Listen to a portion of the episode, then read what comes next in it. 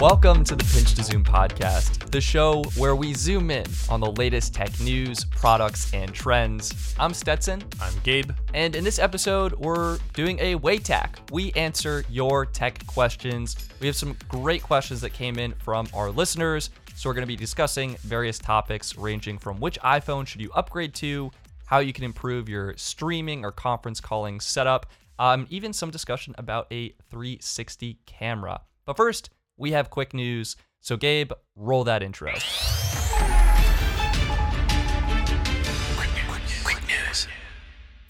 All right, so first up in quick news, which is, of course, a segment where we talk about the latest new tech, tech news, and what's up next in the world of tech. Uh, and we try to keep it quick, but usually it runs a little long. So we'll let's let's see how we do this time, right? It's going to be focused. So we've got new products, we've got tech news, and then some rumors. Gabe, start us off with the new products. What did we see between last episode and this episode? Let's keep it under an hour. First up, we have the Sony Xperia 1 Mark II. I we talked about this one back in a March episode because it was announced I think around then, like end of February, uh, early March. Would have been at Mobile World Congress, but that didn't happen. And now we finally have an actual pre-order date, a shipping date, and a price. So it's available to pre-order June 1st, uh, and if you order it during that time, you will get thrown in the bonus uh, noise canceling earbuds that Sony has. So that's like a $200 value. That's a nice thing. It's going to hit stores July 24th. So it's coming a you know a little far out, but finally the last thing is it costs an twelve hundred dollars for the 256 gigabyte version. That's the only version you get. Uh, and I mean, I guess that's not that bad when you compare it to other phones. It's other pretty phones. bad, Gib. It's pretty bad. Phones basically doubled in price in the last Yeah. couple of years, if you think about it. Well, it- it's mainly I think because Sony isn't one of the top brands, right? They're not an Apple, they're not Samsung. So you're buying. I mean, yes, Sony's an incredible brand, but as far as phones go, they're not like you know the flagship phone. Uh, you know that well, with that kind of price established tag, itself. I think I think they're trying to be. All right, well, what it else? definitely this is a very enticing phone. Let me just remind people with the specs: a true 4K HDR OLED screen. You can take up to 20 photos a second in burst mode, and the camera, which is a triple camera setup on the back, all 12 megapixels, as well as a 3D time of flight sensor, uh, is taking a lot of tech from their cameras like the A7 and even their Pro camera series. And bonus, guess what? Headphone jack. If that's your one thing that you want, it's back, baby. I like that. I actually do really like that. So yeah, that'll be an interesting phone to see. Uh, I would like to see some reviews from people. I know Sony's already sent out some handsets, so check them out online if you want to see those. Next up, we have another Sony camera actually, and this is the new ZV-1 camera. Now, this is going to be announced uh, pretty much right after we release this episode. Tomorrow, it's tomorrow. Yeah. Well, today, well, the 26th of May, whatever day that is when you're listening to this episode. This camera is geared for vloggers, and pretty much that's it. You know, it's like their RX 100 style camera, which is a one inch sensor point and shoot style, which is very good camera. Very expensive though, too. Yeah, I mean, know. it, funny enough, it's about the same price as the phone. I think around twelve hundred bucks. Yeah. So if phone or camera, I would go camera, point and shoot. But this know, I'd looked this probably looked go exciting. phone. This looked exciting to me because it had a flip out screen, or at least that was hinted in the image that Sony was releasing for the press event. So Yeah, it looks like it's to have a flip out screen so you can get kind of the selfie style shot and keep yourself in frame. It's also to have a better microphone so you can you know more easily record your voice and capture better audio as well as a mic input.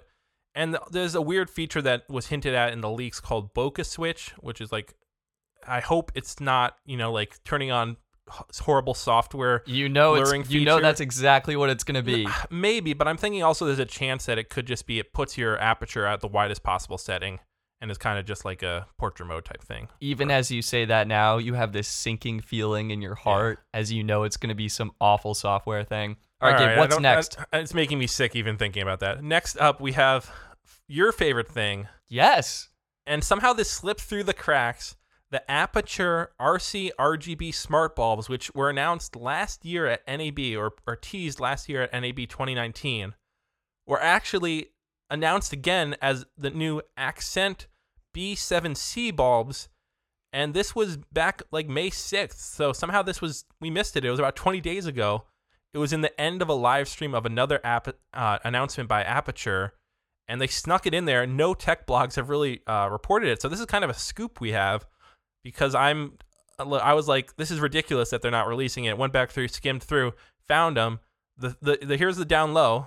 Uh, summer 2020, supposedly. Yeah, that's what they said out. last year. Yep.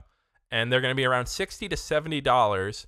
And I actually realized people probably some people might not know what we're really talking about. These are essentially smart bulbs like the Philips Hue that are made specifically for filmmakers. So Stetson can attest when you're using smart bulbs like the Philips Hue, what happens? They flicker on video because of the refresh rate of the bulb. Exactly. And they're also, you know, hard to control if you have to always dive into the app and such. And, you know, you have to leave your uh, lights always plugged in. So these Aputure bulbs have on bulb controls that you can turn off the light, turn it on, adjust the brightness and such. And you can also take the bulb literally out of the socket and it has a seven minute, 70 minute battery life on its max power, or even leave it in the socket and just unplug the light if you can't find a you know place to plug it in or need to open up the outlet. So very cool lights. They also are geared for not having that flickering uh, issue. So no matter what rate you're filming at, they're using a random uh, like kind of refresh rate, so it's never going to sync up and mess up your video. And yeah, hopefully they're actually right about summer 2020.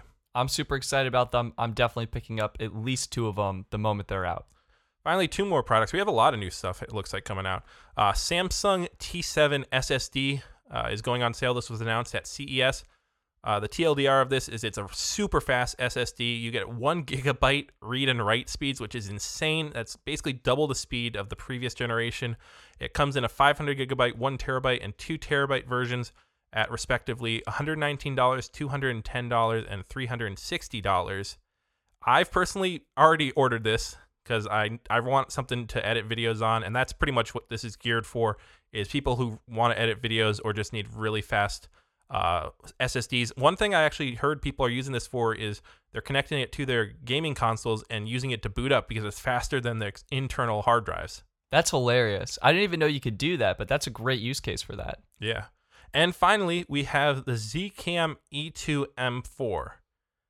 What did what? I just say? Yeah, okay, Yeah. you just spit out like a barcode of a product. Can you describe exactly what this device is? So Zcam is a company that I think they started around 2017. Their goal was in their Kickstarter because they were crowdfunded was to create an affordable cinema camera. And it was I think a Okay. I think it was a bunch of, of like ex engineers or stuff from like Red or some cinema company like that and they're like, yeah, cam- cinema cameras should be more affordable, you know, we can just take all the parts and make our own. So they started out with a, you know, the first one there. Now they've made many different versions, dozens of them. This new one looks really enticing because it's only fifteen hundred dollars. Granted, it only uses a micro four thirds sensor, but you know, from the GH5 and those cameras, we've seen how good that can be. But it's able to do 4K video internally, 10 bit, and 12 bit ProRes RAW recording over HDMI with an Atomos recorder. Sweet. I mean, this sounds like a great So camera. already two great things there. Now this Yeah. is the thing that steps it up via a future update down the road.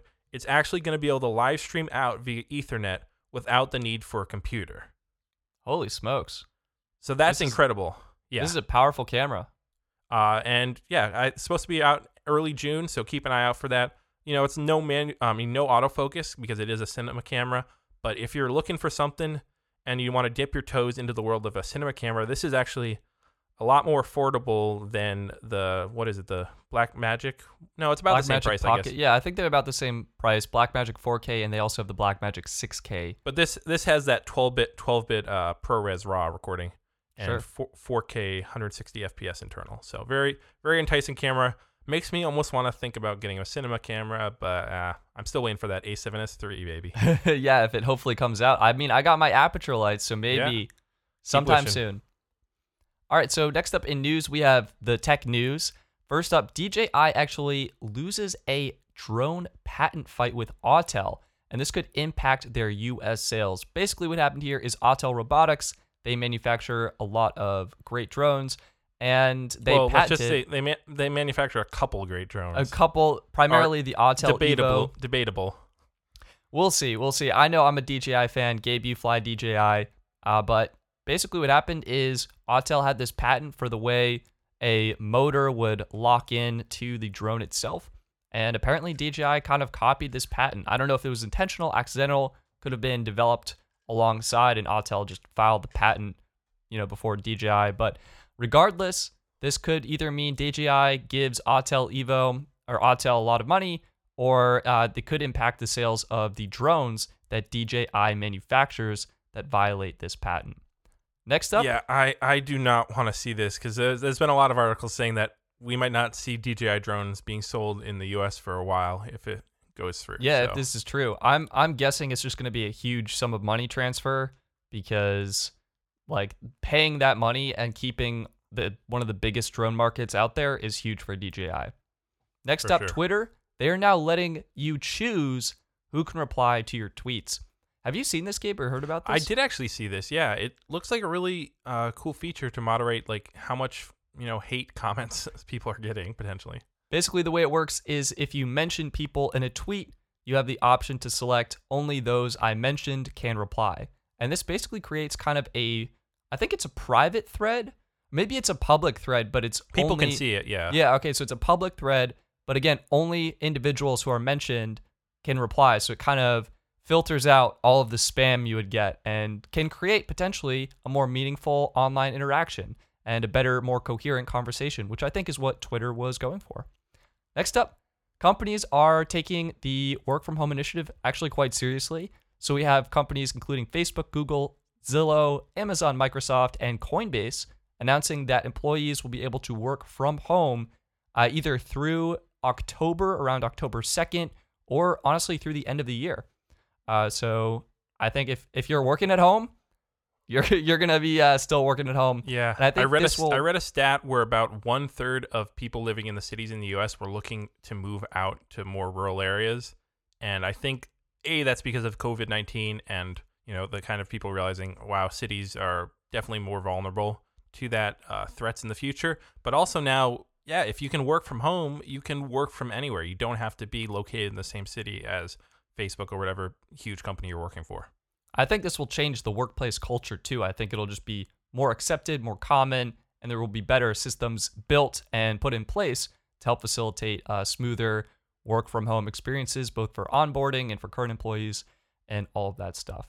Now, speaking of doing work from home, Microsoft actually had their sort of version of a WWDC. They held their Microsoft Build 2020 event. It was a conference for developers. They announced many new things. I'm going to quickly go through a few of them. Here's what you need to know Microsoft Edge. This is the browser by Microsoft. They now allow a 3D This was view. kind of the follow up to their Internet Explorer. Yeah, well, it's a complete overhaul. And I think we'll touch a little bit more on Oh, this yeah. Hint. in a bit. Uh, but basically, you can now have a 3D view in your web inspector so you can see the Z axis of your web page elements. There's also a new integration with Pinterest. Microsoft announced Microsoft Lists, which is a new productivity and task management app fully integrated into Teams. This actually replaces SharePoint lists. Microsoft also introduced fluid components. The idea here is instead of having to create a document, you can create sort of an online based widget that can then be implemented in any document you choose. It's kind of like a Lego block, whether it's a chart or a text block or a to do list, and you can kind of pop it into your other documents that you're working in. It's kind of like a little bit. I see how like Photoshop, like Adobe works there. You know, you can create a PSD file and then put that into something else. Whatever. Yeah, uh, kind of, I think. a little It- bit. Yeah, it's it's not. more like um, if you heard of Notion, I think it's kind of a similar idea around that. okay. And finally, uh, well, I guess finally for what I'm going to talk about, Microsoft is building the fifth most powerful super supercomputer with 285,000 processors for their Azure cloud computing services. Wow, that is quite something. And I know that's uh, app. Microsoft is really competing right now against Amazon. Amazon has the largest market share of their web services. So doing something like this, a lot of you know companies use the web services mainly for just storage and stuff, but more and more it's companies turning to them for processing power to crunch numbers to do really uh, detailed analysis. You see all the time MLB uses them for like their uh, overlays and graphics and all their super high res um, and cool like replays and stuff. So It's great having awesome more more competition in this space. Uh, also, Apple they just released their new software for iPhones and iPads.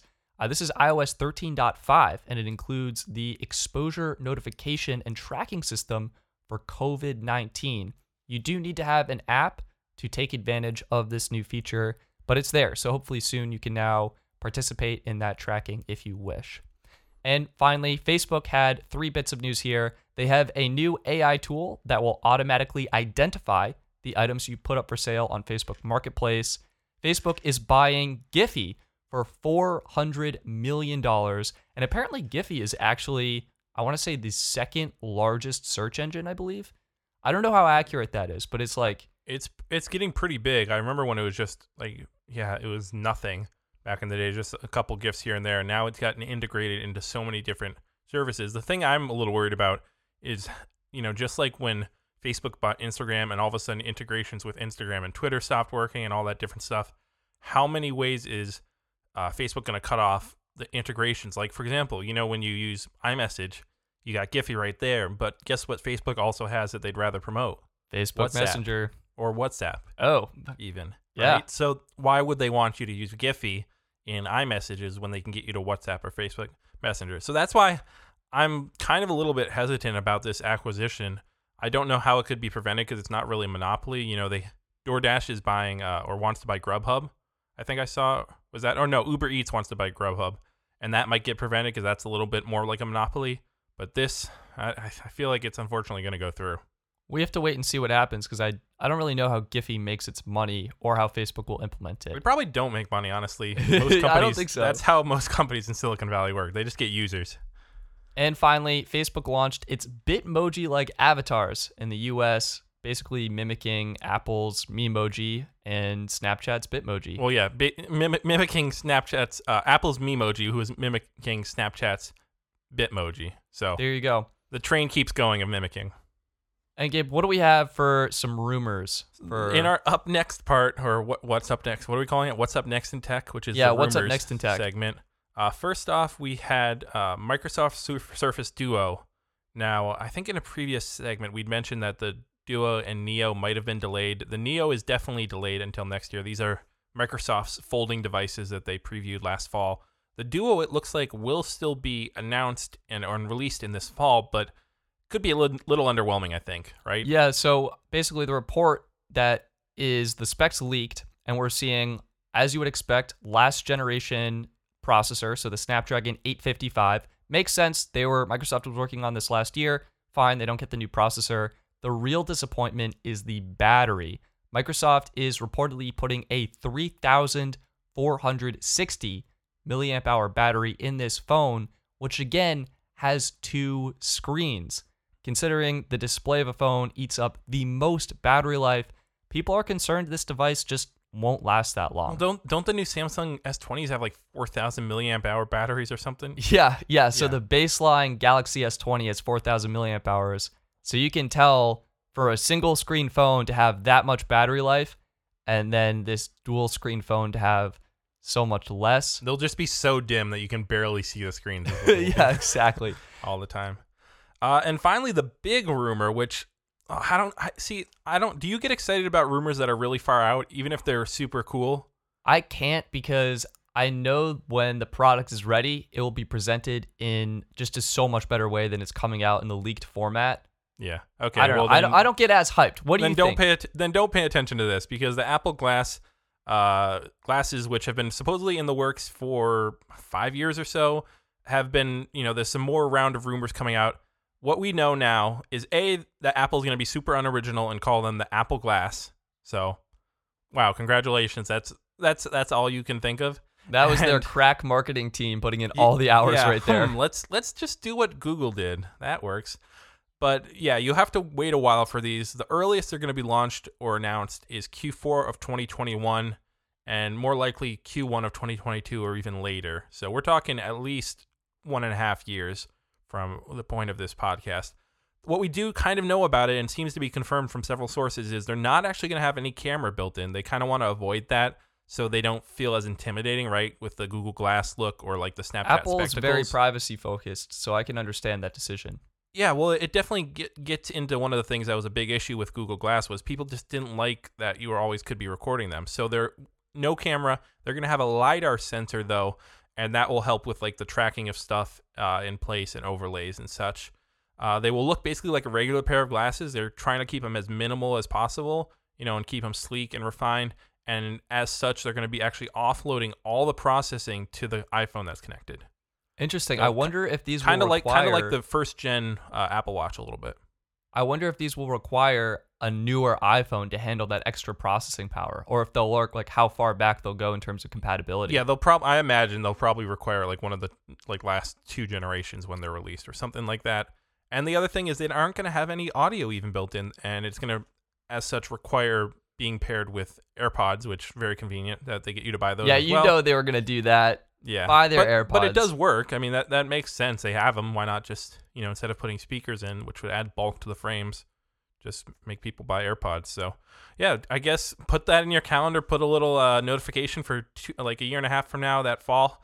Um, and then maybe you'll be right, and most likely it'll probably be pushed back though. All right. So that was our quick news segment. Next, we're moving on to our Go review segment. Gabe, you want to explain what Go review is and what you tasked me to review for this episode? Yeah, Go Review is our segment where we go and review something.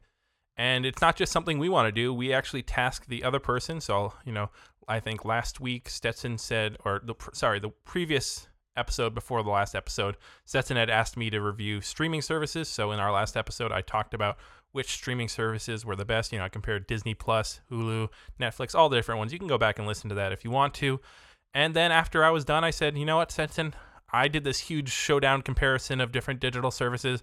I want you to compare web browsers because I know personally I've been using Google Chrome for like the past eight years since I downloaded it for the first time and just haven't looked back since. And I know there's new ones out there. There's Brave. We talked about uh, Microsoft's Edge. Safari's around, or what else is there? I don't really know. So, Stetson, what have you done for us? Uh, what do you got for our Go review? Gabe, thank you for that intro. And this is actually the first Go review we are filming live. So there'll be So a separate Go review video. video, version. Yeah, you can check it out so you can actually see some visuals to complement the audio format. Of course, this will be designed to be enjoyed in an audio experience. But basically, what it comes down to is Chrome has been, I want to say, the gold standard for quite a few years now. And what made it so great is it replaced Internet Explorer 6. It was faster. It was so much, uh, it was a better browsing experience. And what Google did is they made it so that each tab was its own instance of Chrome. This made it so if one website crashed, the whole browser didn't go down. You could actually keep browsing, close that one bad tab, um, and it helps make a great experience. However, Google is known and notorious for their tracking, for their advertisements that follow you around the internet with some spooky accuracy. So I did some research. I took a look at all of the latest browsers available today, and we have Google Chrome, Safari, Firefox, Microsoft Edge, Brave, and Opera. So that's a lot of that's a lot of browsers. Yeah, was And- that six or five? I think that's six. Six different browsers. Wow. So I'm gonna I'm gonna quick quickly summarize each and then ultimately help you decide which browser you should be using. So first of all, Gabe, like what do you look for in a browser? Like I usually look for a. It has to look nice. Honestly, that's probably the biggest thing for me. I like it something that's you know good UI, clean. I do also like a little customization. You know, the ability to put in like my Dashlane Dashlane plugin, so I can get my passwords filled, and you know like the Rakuten like coupon filler or different things like that that I might want. And then I guess also it has to be pretty fast. You know, I don't Yeah. I don't want something that's like takes forever to load or Exactly. slower. That's that's kind of how I feel. So Google Chrome on the onset, it's a super fast browser. It's basically, as I mentioned, the gold standard. However, it consumes all of your computer's power. Uh, each tab you have open is its own instance of Chrome, and that consumes a lot of memory and it basically depletes your battery. So Chrome works well, and it also tracks you. Like you're tracked wherever you go on the internet, uh, and that's definitely one of the downsides to using Chrome. So why look elsewhere? You want something with better battery, more privacy, potentially ad blocking, and similar, if not better, performance. So that kind of brings us to Safari. This is the default browser on Mac and also their mobile devices. If you have an iPad or Can, iPhone, can you get it on Microsoft? you used to be able to get it on Windows, but they are no longer offering it. Ooh, Uh, so it's another, I guess, bonus to get a Mac product or an Apple product. And I guess my summary with Safari is it's the default browser. It's fast, it's super secure. Apple does have a strong focus on privacy. You can block cross uh, site traffic uh, and ad tracking and all that stuff. And yeah, it's super fast. It works really well. And if you're signed into your iCloud account, your bookmarks will sync between devices. So already it's hitting pretty much all the boxes you want. Um, but unfortunately, like you mentioned, Gabe, it's not available on Android or on PC. So that and, th- and there's also not a lot of plugins either. Yeah, there's a few plugins. It doesn't really work quite as well. It's kind of a really good baseline, fast, vanilla web browsing experience. If you're looking for something a little bit different, uh, Firefox, they have their own browser, and it's nice, but I noticed some pages didn't actually work properly for my testing. And the other thing, this is weird. Firefox produces a more saturated web page image than That all the other browsers. Isn't that, That weird? is strange. I, I that that's stranger than it not working with some pages because I do know that when people are creating websites, you know, they code them for certain, you know, certain web browsers read them differently, and some might not just code their website for Firefox because it has a smaller percentage of users, right? They'll go Safari, Chrome, Edge, or whatever, you know, and yeah, Firefox will be like, ah, whatever. yeah, so it actually it broke my website, so I guess I need to fix that. yeah, you got to figure that out. Um, But that that saturation thing is really odd. Yeah, it's sure. just so weird. I was actually like perplexed by it. I, I put up side by side and I was like, yeah, no doubt, it's more saturated. Um, it's a great browser for sure. They do have a built-in VPN, which is kind of cool. You can sign into your Firefox account and sync your bookmarks and history across your devices. And overall, I'd say it's good. It works. They have the extensions you're looking for, and it's definitely a great option. and uh, but it's not my- cross device compa- device compatible for sure. Yeah, so you, ha- you also have it on your uh, iPhone or iPad as well, but it's not not my top pick. Okay. All right, so next I tried Microsoft Edge. I went into this super sketchy, right? I didn't think Microsoft Edge would be um, what I wanted, but it actually worked really, really well. Because, get this, Gabe, Microsoft Edge is built off of Chrome. Yeah, this is this is the little uh, plot twist in the whole thing. I think. Yeah. So it turns out basically all of the browsers that I'm going to talk about next, we have Microsoft Edge, we have Brave, and we have Opera. They're all built on Chrome. So Chrome's open source tool is called Chromium, and all those browsers are basically just skins on top of it. Um, so Microsoft Edge, it worked super well. It was super fast. I loved it. You can sign into your Microsoft account to sync everything. You have a reading list. So if you're on the Pinch to Zoom podcast website, you can click a little button and add it to a reading list like you can on Safari. And it kind of helps you organize news and articles that you want to collect. And yeah, it's a great, super fast. Like I was very impressed with the speed and performance of Edge. So I would give And it, that a it looks pretty nice too, right out of the box. yeah, I mean it looks great. It's I mean it's so similar to Chrome that it's easy to migrate to. Yeah. Finally, we have Brave. This is interesting because again, it's basically your standard web browser, but they have built-in ad blocking and cookie tracking. So again, helps with the privacy. And most interesting is you get rewarded. So you actually get Brave rewards where you get paid in a cryptocurrency called BAT for viewing ads that typically appear on your new tab page or other places on the internet. So, I mean, Well, and, and the other thing built into that is that you can also add money to your account there through Uphold. I think is the wallet service they use.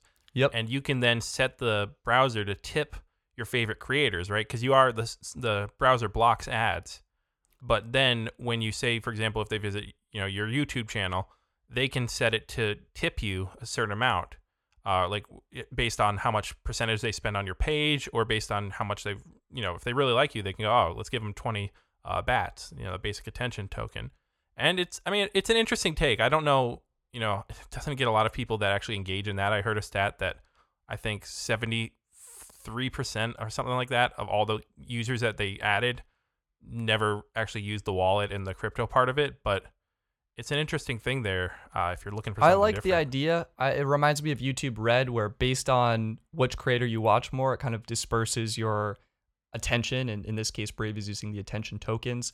My problem, you can't sync it with your mobile device.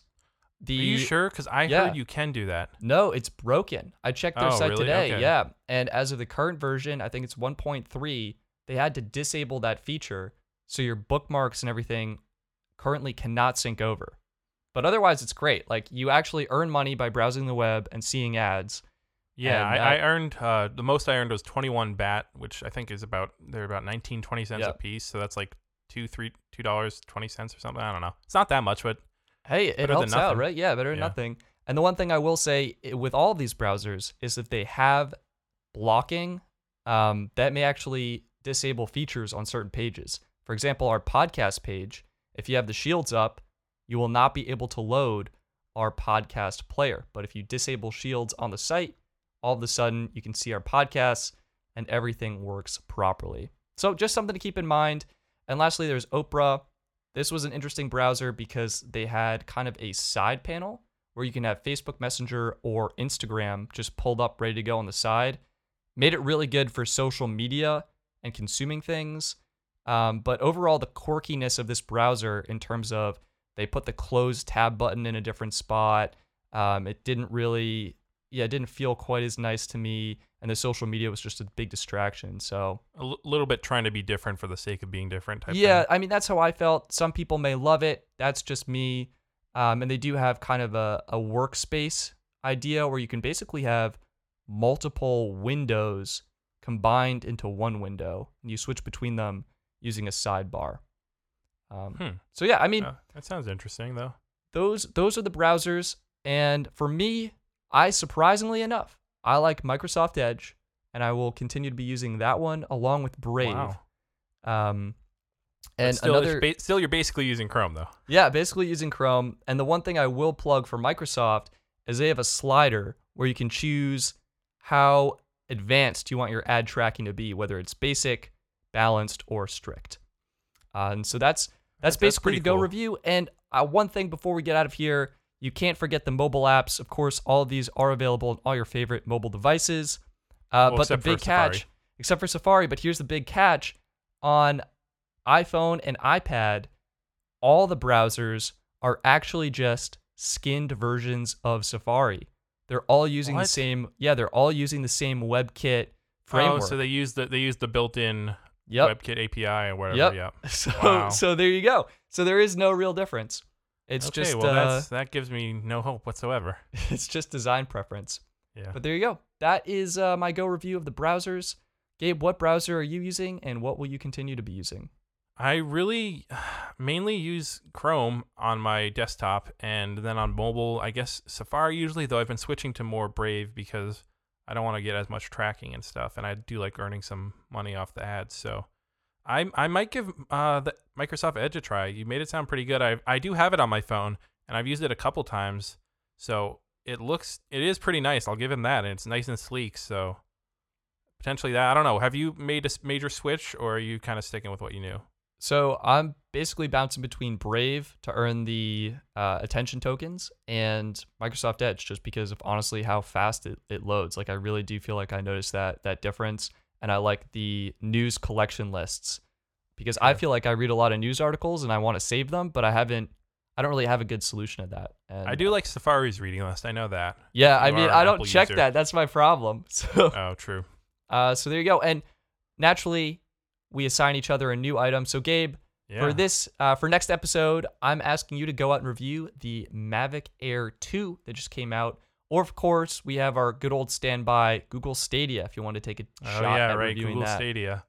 Well, that's. I already have the Mavic Air 2. I'll probably I probably should order a new one though just for this review. Buy a second one cuz I can't use the same one that I already bought, of course. right. But yeah. We'll we'll get to that in our next episode. Uh, you'll find out which one I review. And yeah, I can't wait to go test it out. Thank you very much for your review, Stetson. That was very helpful for me. I know I'd been putting off looking into which web browser I should use for a long time, so now you made that work really easy for me. And hopefully you made it easy for our viewers as well. Moving on, uh, we have our horribly acronymed uh, and titled segment WayTac, or We Answer Your Tech Questions. And yeah, this is exactly what it what it sounds like. We answer your tech questions that you submit to us either via email, uh, Twitter, Instagram, pretty much anyway.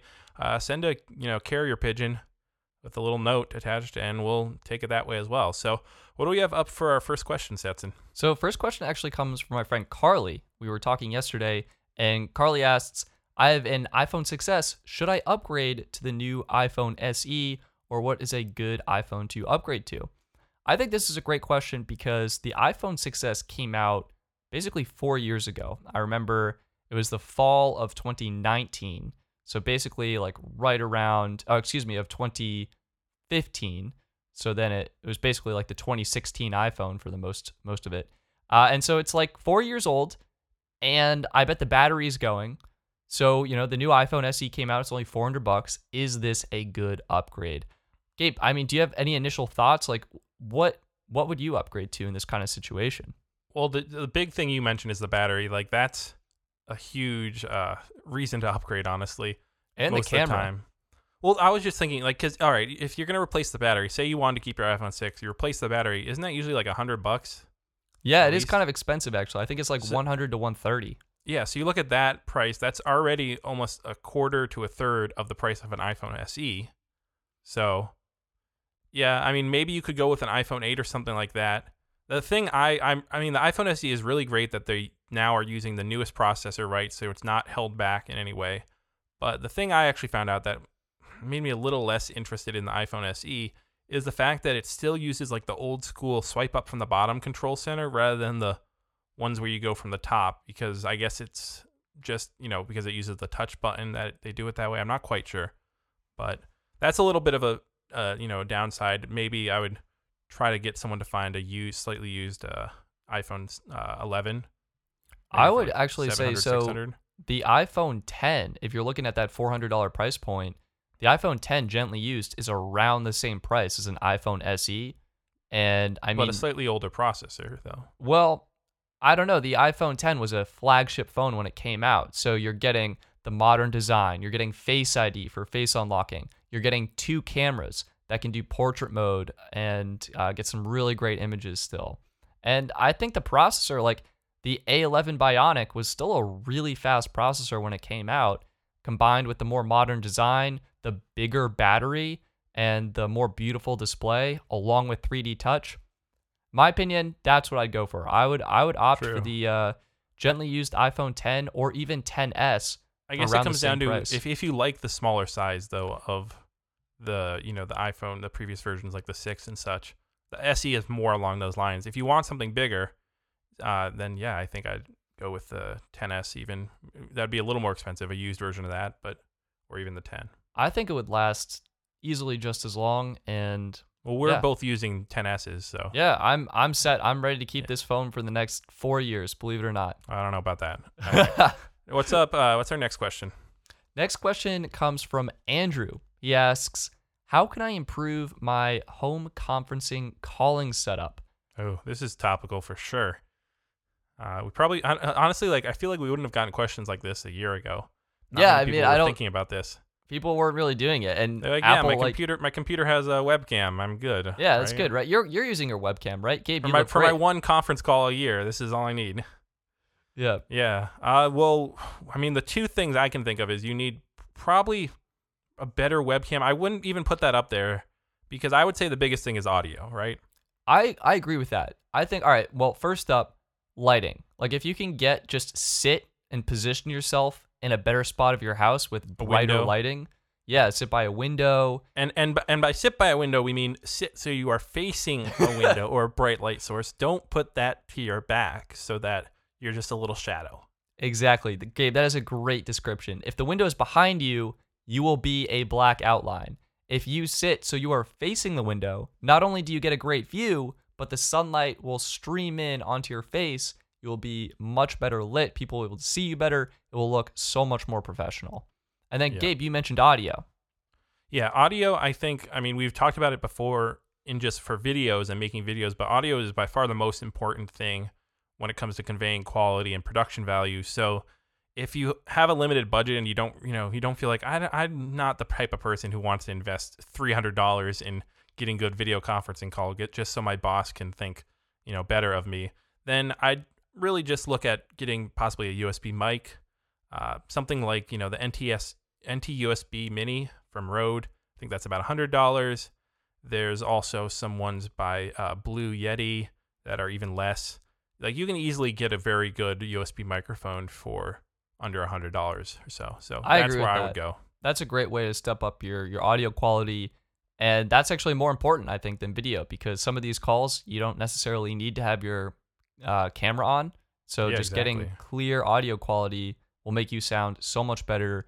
It will make the experience And so much maybe better. maybe better internet would be the other thing. I guess. yeah, yeah, so you're that's not true. you're not the one who's always lagging on the video calls. Right, right. Next question actually kind of relates to this uh, to some degree, I think. And it's from Leslie What is the best laptop for my kid for learning at home? And I, I Mhm. think this kind of ties in because you want a laptop with a built in camera and microphone, of course, just to support conferencing right off the bat. Uh, but Gabe, like, what other attributes do you think people should look for if they're considering a laptop uh, for their kid or for someone younger? Well, you probably want something that's not too expensive, I imagine. Though, really, what, what the what the definition of too expensive would vary per person. But I know uh, Chromebooks have been very popular among yeah, oh, 100%. children and among uh, people in the learning fields because they're fairly inexpensive. Google offers a ton of suite of apps for free that you know from Docs to Drive to now the uh, what is it the hang not Hangouts what they call Google Meet Google Meet or yeah, Google think that's what it- Duo.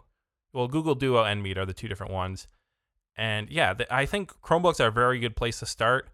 Uh, in, we talked about in the last episode as well. If you're looking for something from Microsoft, the new Surface Go 2 is a good kind of tablet uh, and laptop crossover. That's only starts at 400 bucks, and it seems like a pretty good thing for someone. You know, you get the Microsoft Office suite there, which is very good. So that's what I'd go for.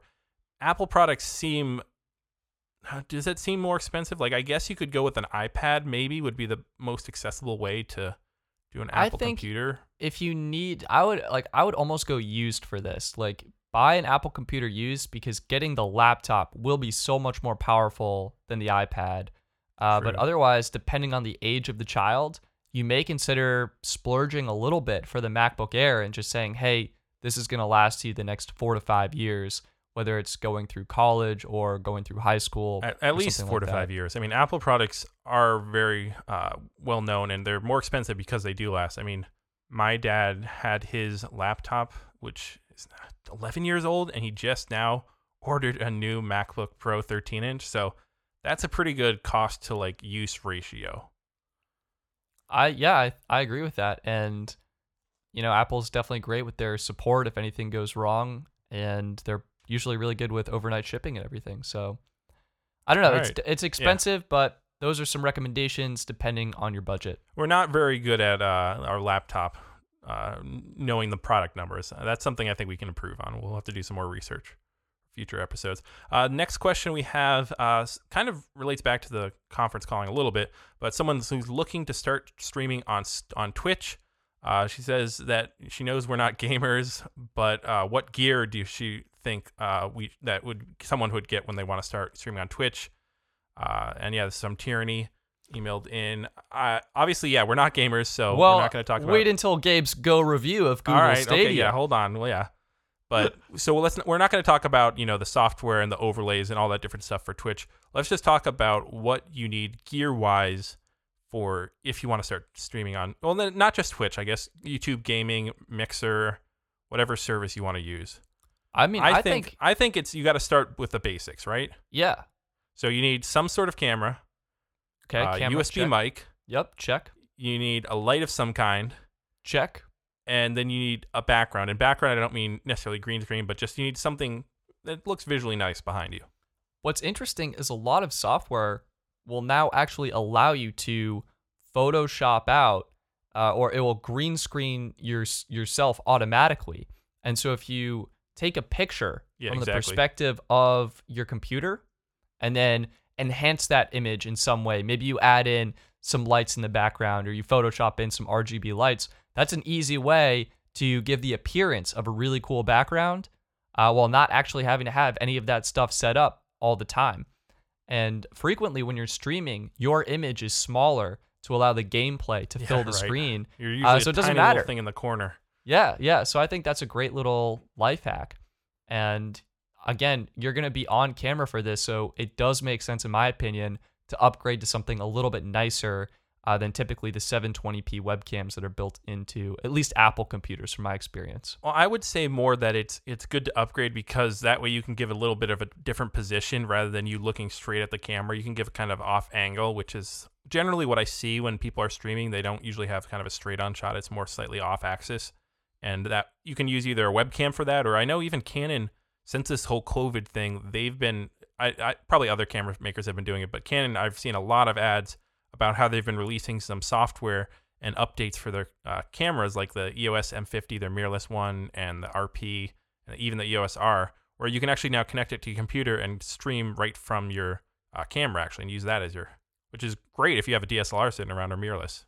That's a great way to get really, really nice quality. And then, yeah, you mentioned the audio, so I think I think that's probably kind of where you'd start, almost the same as for your home conference calling. Yep, yeah go again.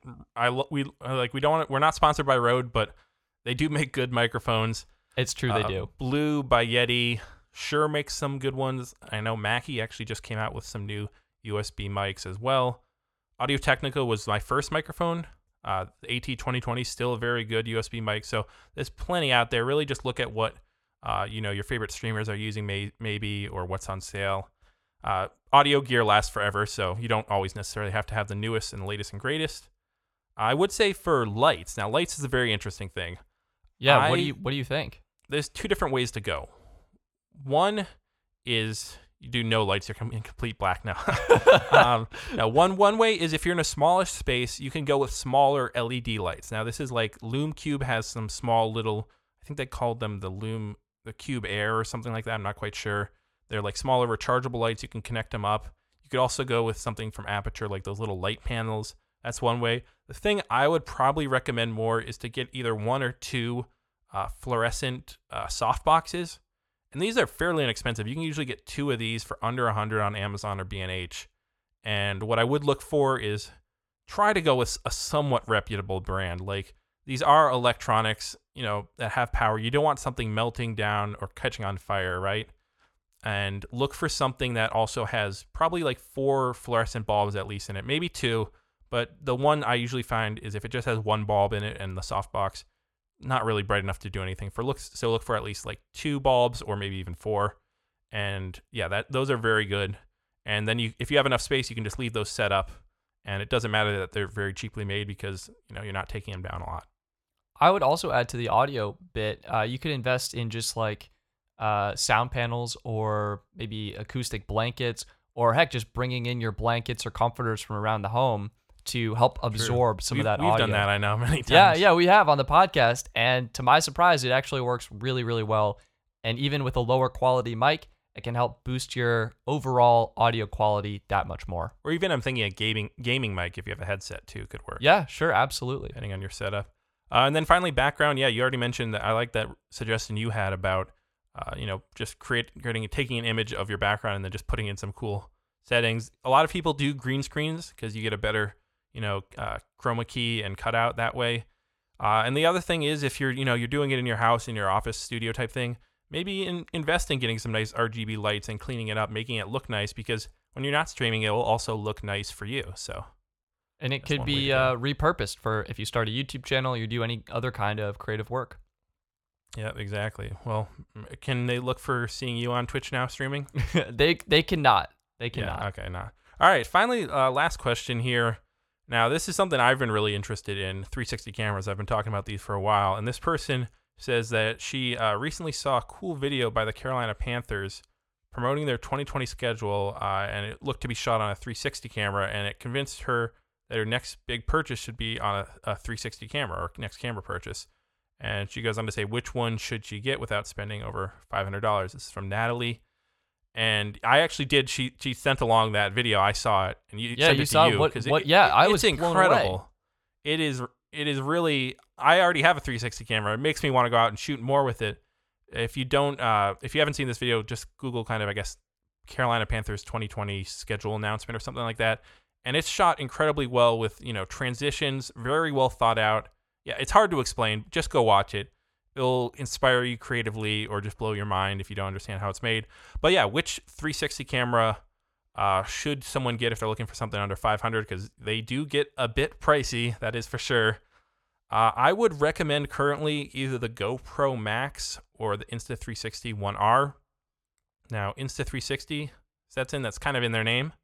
Yeah, I mean, you you would expect it to be their focus, their main point, their uh, primary, well-performing camera. Yeah, I would think, and, and I probably would recommend them over GoPro if their you know their flagship camera technically is the Insta360 One X. However, that camera is about a year and a half old now.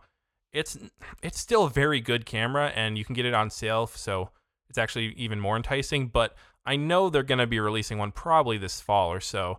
So that's kind of what makes me think. Uh, look at the GoPro or their newer crossover um, slash module camera, the Insta360 One R. The GoPro is more expensive. I will say it's five hundred dollars for the uh, the GoPro 360 Max. I think that's now what they're calling it. I really do like GoPro software. However, Insta360 came up. It's they started doing 360 stuff. That's how they got their name. That's how they started. So they really have a lot more innovative uh, things, especially if you're doing via like mobile. And their software on the computer is getting better and better with every iteration. So They do I really would good. prob- I would probably auto push for yeah, I would probably push for the Insta360 unless you really like GoPro and you've been wanting a GoPro camera. In that case, uh, you know you can use the 360 Max just like a regular Go GoPro camera and just only use one lens. So yeah, It's it's interesting how the software does play a role in that, and well, it's it's so much because it's you sh- you shoot it and you just shoot everything, and the software is actually how you really shoot it again, kind of right. and reframe everything exactly. So that that's interesting. I think I would lean towards Insta360. I, I'm intrigued with what they have to offer, and I've seen Potato Jet actually on YouTube did some really cool promo videos for them, and the way the software is able to go through the footage and kind of highlight certain things, in my opinion, makes it easier to create something that's visually appealing and also unique without having to really dive into advanced 360 video editing, which uh, can be more daunting to some people. Yeah, I'll also say there's this guy I follow on Instagram, and he's also on YouTube. His name is Hugh Hou, I think it is H U G H dot H O U. He has some really cool uh, tutorials on 360 videos, some aerial 360 videos. Yeah, just very cool stuff. Check him out if you want to get more inspired about 360 videos and 360 filmmaking. But this is the future, so if you've been looking for something to add that pop, add a little creativity to your videos, I would recommend a 360 camera. So. All right, there you go. And if you're interested in submitting your questions and getting featured on a future episode of the Pinch to Zoom podcast, you can submit them on Twitter at Pinch to Zoom Pod, Instagram at Pinch to Zoom Podcast, and of course our web website, pinchtozoompodcast.com. And I think that's going to be it for this episode. So thank you all so much for listening. If you enjoyed this episode, please give us a rating on Apple Podcasts. That really helps support the show. And yeah, I'm Stetson, I'm Gabe. Ask me your tech questions.com. and we look forward to talking to you in the next episode. Wait, so I'm a website, I guess? Is that what I've Yeah, you just ended on a website. I wasn't sure how to react to that. You just like, all right, I'm a website now. Now you have to buy the domain. Congratulations, I'm now a website. Oh no, I, someone parked me. No. Oh no! Help. If it's if it's Er. just me on the next episode, this is why.